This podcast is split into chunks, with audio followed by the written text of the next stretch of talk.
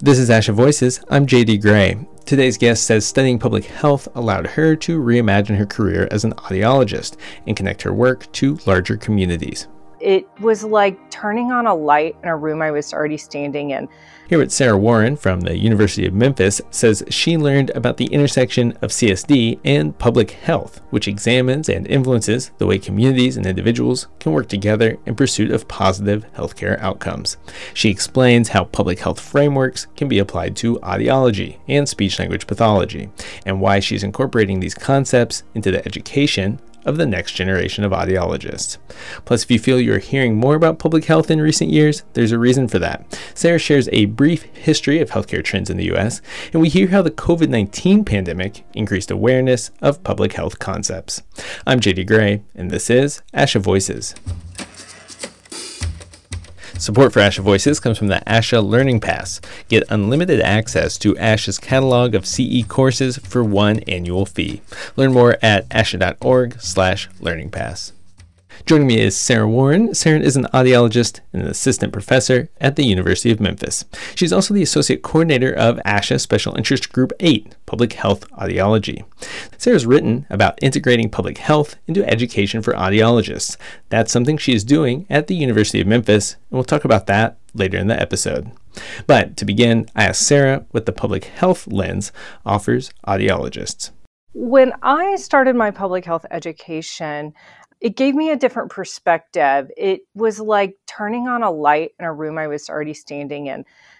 When I was trained as an audiologist, I was trained the way virtually all healthcare providers in Western systems are trained. It's known as the medical model. Well, the first thing you learn as a public health student is about the socio ecological model. You can think about this model looking like rings on a tree, where the center circle is the individual. And then that next layer, you've got interpersonal relationships, so family and close friends in the social circle. Um, as those rings get bigger, you're expanding the social surroundings and the environment. Like in the next ring, you have organizations such as schools and workplaces, and then you have the larger community, and the rings are getting bigger. You finally have the government policies that affect the, person's health outcomes and then the society they live in. So, when I learned about this model in public health, it really made me think about hearing, speech, and language and how that fits into this model. First, because of my medical model training, I started thinking about how these layers affected the person with communication disorder. These are things I knew intuitively from working clinically. So, anybody who's ever worked with insurance, trying to get a policy to cover a service, or even a family that has significant barriers to care can see how each of those layers can affect the communication health of the individual. But then I started thinking about it in reverse. A person's communication abilities affects the way they interact with all of the outer layers. So, if a person has a hearing loss, it's going to change the way they communicate with their families or their experiences in the school or workplace, or even how they engage in policy and advocacy. So, it goes both ways. A person's communication ability both affects and is affected by these surrounding social and environmental layers. And so it came to me really suddenly. It's a quote I use all the time now. My students would call it a warnism um, I started thinking about this word communication and that the word community and communication come from the same root word. Um, this Latin word, um, con meaning to bring together, and munis meaning function or service. And so the root word has this idea of bringing things together for the function of service, both communication and community. And this made sense to me because when you have a breakdown in communication, you have a breakdown in the way you function in your community.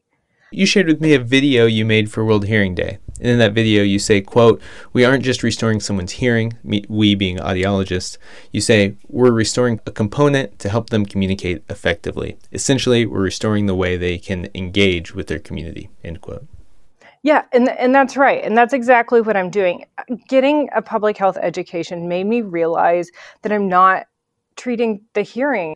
We work to restore the way people interact with their communities. And I think that's what makes our field really special. Whether you're an audiologist or a speech language pathologist, there's something really special in the way that we communicate and we interact. And we've seen firsthand when people struggle to do that, it affects the way they participate in their communities.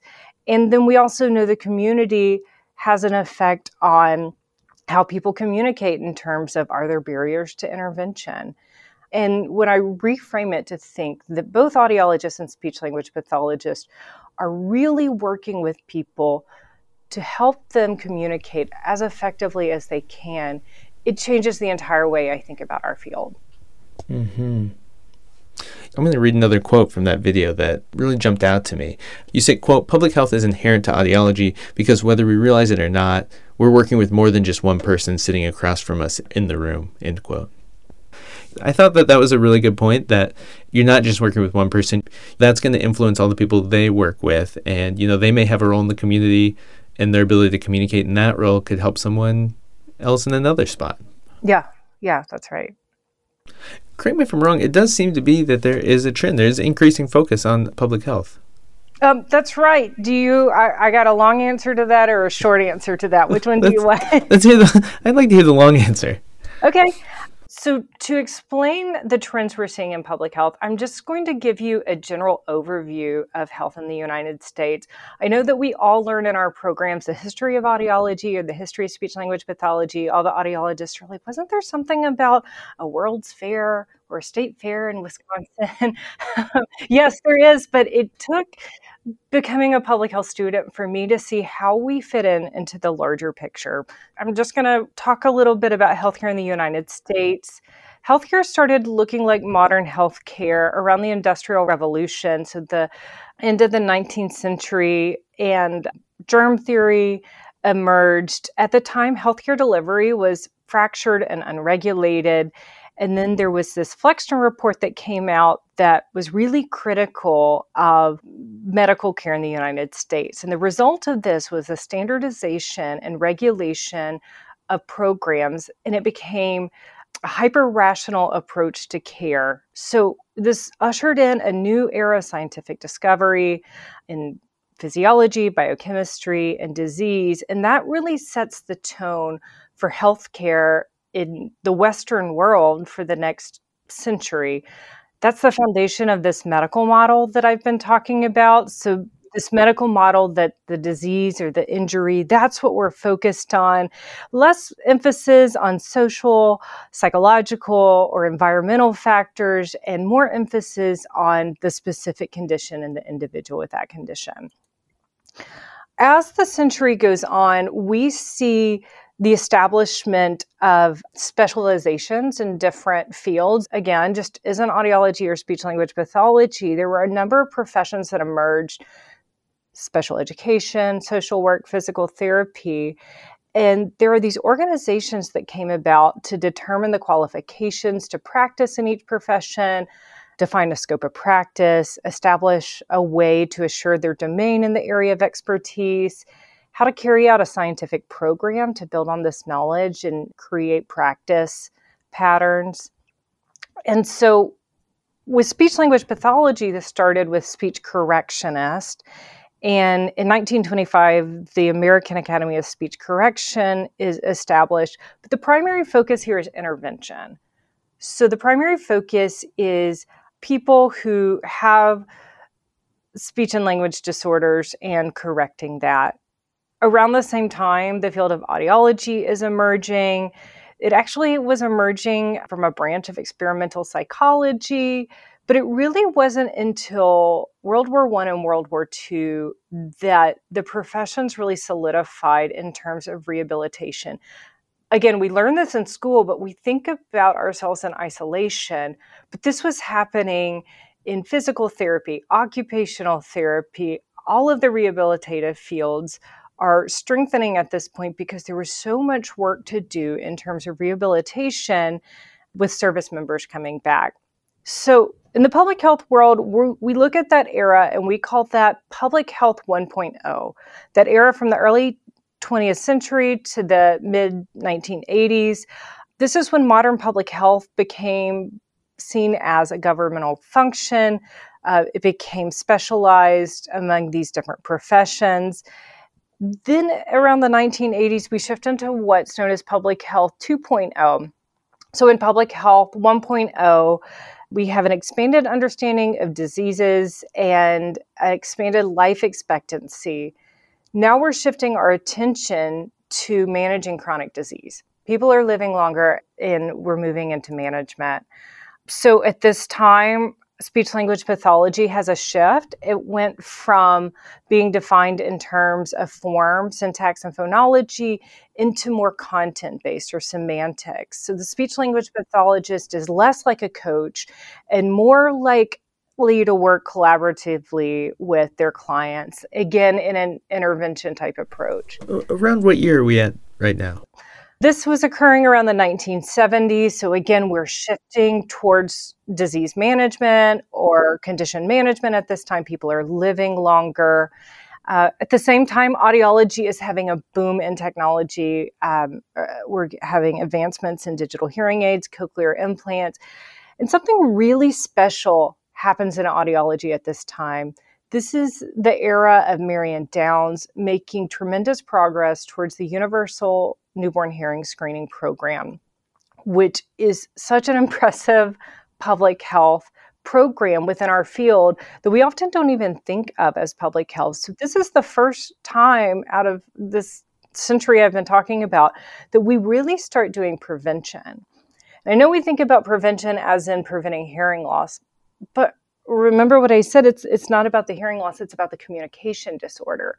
So by early identification of hearing loss we can prevent those communication disorders later in life through the early intervention. This was a tremendous stride in audiology this is public health that was occurring in our field. The original question was why are we currently seeing this increase in interest in public health and I'm finally getting to the answer of that we are now shifting into a new era. I've talked about public health 1.0. That second era is public health 2.0. Now, the field of public health is calling our current shift public health 3.0. This is our current state of public health. We're saying now that public health goes beyond traditional health care in a way that involves community, health equity, holistic care. Again, this goes beyond communication sciences and disorders this is a trend in public health that's overarching. I tended to think of communication sciences and disorders in isolation. And now I understand that we are a part of this larger health ecosystem. And I can say so confidently what I see in the future for audiology and speech language pathology because I see what other fields are doing. I can see that medical schools are now requiring social and behavioral science questions on their MCAT. They're favoring applicants with public health backgrounds. They're integrating public health competencies into their training programs. It's not just med schools, nursing schools, dental schools, optometry schools. I think we're a little behind the curve on that. And part of what I'm doing in my career is trying to catch us up to that because I know that's where we're heading. I know that we're in this new era of public health 3.0, a different way of thinking about what we're doing. I can look back and say our field has followed the trajectory of other healthcare fields for the past hundred years, and that helps me see where we're going. I'm working to make sure that we get there. In the second half of the episode, Sarah tells us about that work, where at the University of Memphis, she is providing paths for audiologists to incorporate public health training into their education. That's in just a moment.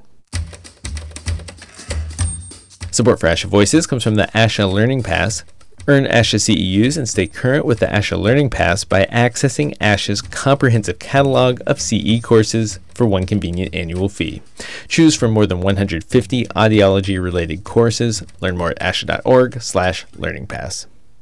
Sarah published an article in the ASHA Journal, Perspectives of the ASHA Special Interest Groups in 2021. That article is titled Public Health Frameworks in Audiology Education, Rationale and Model for Implementation. In it, Sarah wrote, quote, Public health is present in the field of audiology, and the field has many public health objectives. However, Audiologists do not receive the training necessary to recognize public health concepts or meet population level objectives. Educating future audiologists and public health concepts will provide them with the tools needed to work with other hearing professionals to make population level advances in hearing healthcare. A subset of students may want to become experts in public health and wish to pursue a dual AUD MPH track. End quote. Today, students at the University of Memphis, where Sarah teaches, can pursue paths that incorporate both communication sciences and disorders and public health. And in our conversation, she highlights suggestions she made in that article for incorporating public health into audiology education. One is just integration of public health into the content we're already teaching so that every student gets it. What we do in our field, public health is already inherent to it we could just be more intentional more intentional about those frameworks, more intentional about what we're already doing that is public health. I think we could do a better job in that. Also, in that article, I take the audiology competencies and compare them to the public health competencies to demonstrate there really is a good overlap of public health and what we're already doing. We just don't speak about it intentionally. The second thing I recommend is for those students who are interested in becoming experts in public health. We actually have two separate opportunities at the University of Memphis for that. The first is a dual AUD MPH. So, the Doctor of Audiology and Masters in Public Health. And this was a program I designed with our School of Public Health. So, this program is designed for our students to be able to graduate with both degrees, the AUD and the MPH, at the same time. It's been a very successful program. We've had two graduates so far. Next year, we're going to have four more. I see long term for us three to four graduates with dual AUD MPH every single year. The second program that we offer is this graduate certificate for public health and communication sciences and disorders.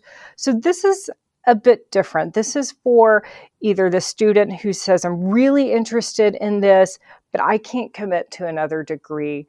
Another person this might appeal to would be a practitioner who's already in the field and not looking to go back to school. The certificate could be for an audiologist or a speech language pathologist or even an allied health person, say a teacher of the deaf. It's completely online, largely asynchronous.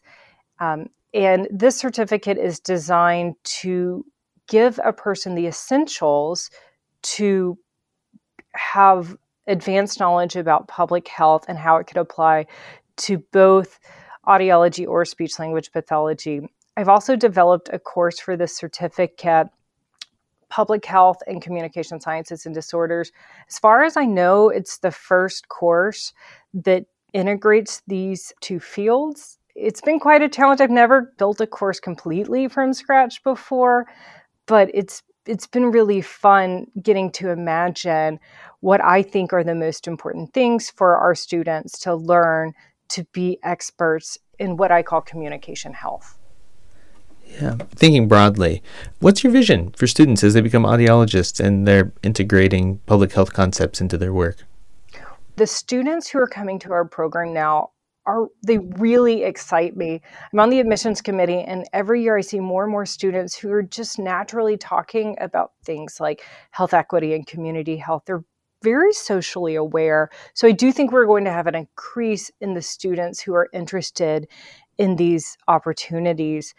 With the students who do get the upper level public health training, um, some of them do plan to go into clinical care or are working in clinical care, but they do have the option for different opportunities. In the same way that getting public health education allowed me to reimagine my career, specifically my research career, it's allowed my students to reimagine their clinical career. So, several students have said to me they're interested in hospital administration, program development, uh, we had a local conference recently where we had presenters from the Tennessee Department of Health, and I had a couple of students say, Wow, I'd really love to work at a health department with Eddie. Um, we had another presenter, Melanie Morris, and she talked about her mobile audiology clinic in rural Georgia. And several of our public health students said, Oh, that's public health. Every year, I'm surprised with the way our students are applying their public health education to communication health. I can see these students doing things like program development and administration, epidemiology, dreaming up alternative service delivery models that right now seem like they would be difficult to implement. I think these are going to be the students that pave the way in doing that. Models such as telehealth or community health workers. I can see these students working directly for insurance companies, working in policy and advocacy, organizational leadership. These are all skills that are really sharpened by public health education. And I think the students are going to be leaders in that. We've talked about the trend towards interest in public health, but I kind of want to ask about other trends that are happening right now related to public health and audiology. When you mentioned telepractice, I was thinking of COVID 19 and how the pandemic changed the way a lot of us relate to public health issues in our own lives and as communities. How have you seen COVID 19 and the pandemic have an effect on audiology with respect to public health? You know, that's really interesting. I was already a public health student when COVID 19 set in, and it was a very interesting time to be taking courses in public health. One thing that's changed is everyone knows what an epidemiologist is, and I, they didn't four years ago. I found myself explaining that one quite a bit. But people seem to get it now. People seem to get prevention and intervention and even community awareness, people being aware of how communities keep each other healthy. I think that it's been a change in the mindset of how we approach health. So one thing that we heard often in the pandemic is about the face mask that that was difficult for even people either with typical hearing or people who had hearing difficulties but not to the degree that they would seek intervention are suddenly having significant barriers to communication. I think it made people more empathetic to people who had communication disorders. I think people with communication disorders struggled in COVID 19. They struggled with communications, they struggled with isolation. That was really challenging. Another thing I think about when I think about COVID 19 is vulnerable populations. That was something we heard a lot. The populations that were most at risk of COVID 19 I was able to tie those conversations of vulnerable populations also to what we do. So I could ask the question of, what are some barriers to getting the vaccines? And the students could talk about, well, here in Memphis, we found that the vaccine was more available in high income communities than it was low income communities. And people in low income communities had to wait longer in lines than in the high income communities. I said, okay, yes, that's correct. That happened. So let's talk about do we see that? In hearing healthcare? Well, yeah, there's not audiology clinics in rural communities or in low income communities. In the vulnerable communities, it made some interesting correlates and, and gave us different perspectives to talk about things that we've already observed it's just that redundancy of seeing it in another way or hearing it in another way that drives the points to the students. Sarah told me she thinks a lot about access and outcomes. Those are the issues that led her to the field of public health. She highlighted the number of people who could potentially benefit from a cochlear implant and don't have one. At the end of our conversation, she shared a short anecdote to highlight the change she wants to see.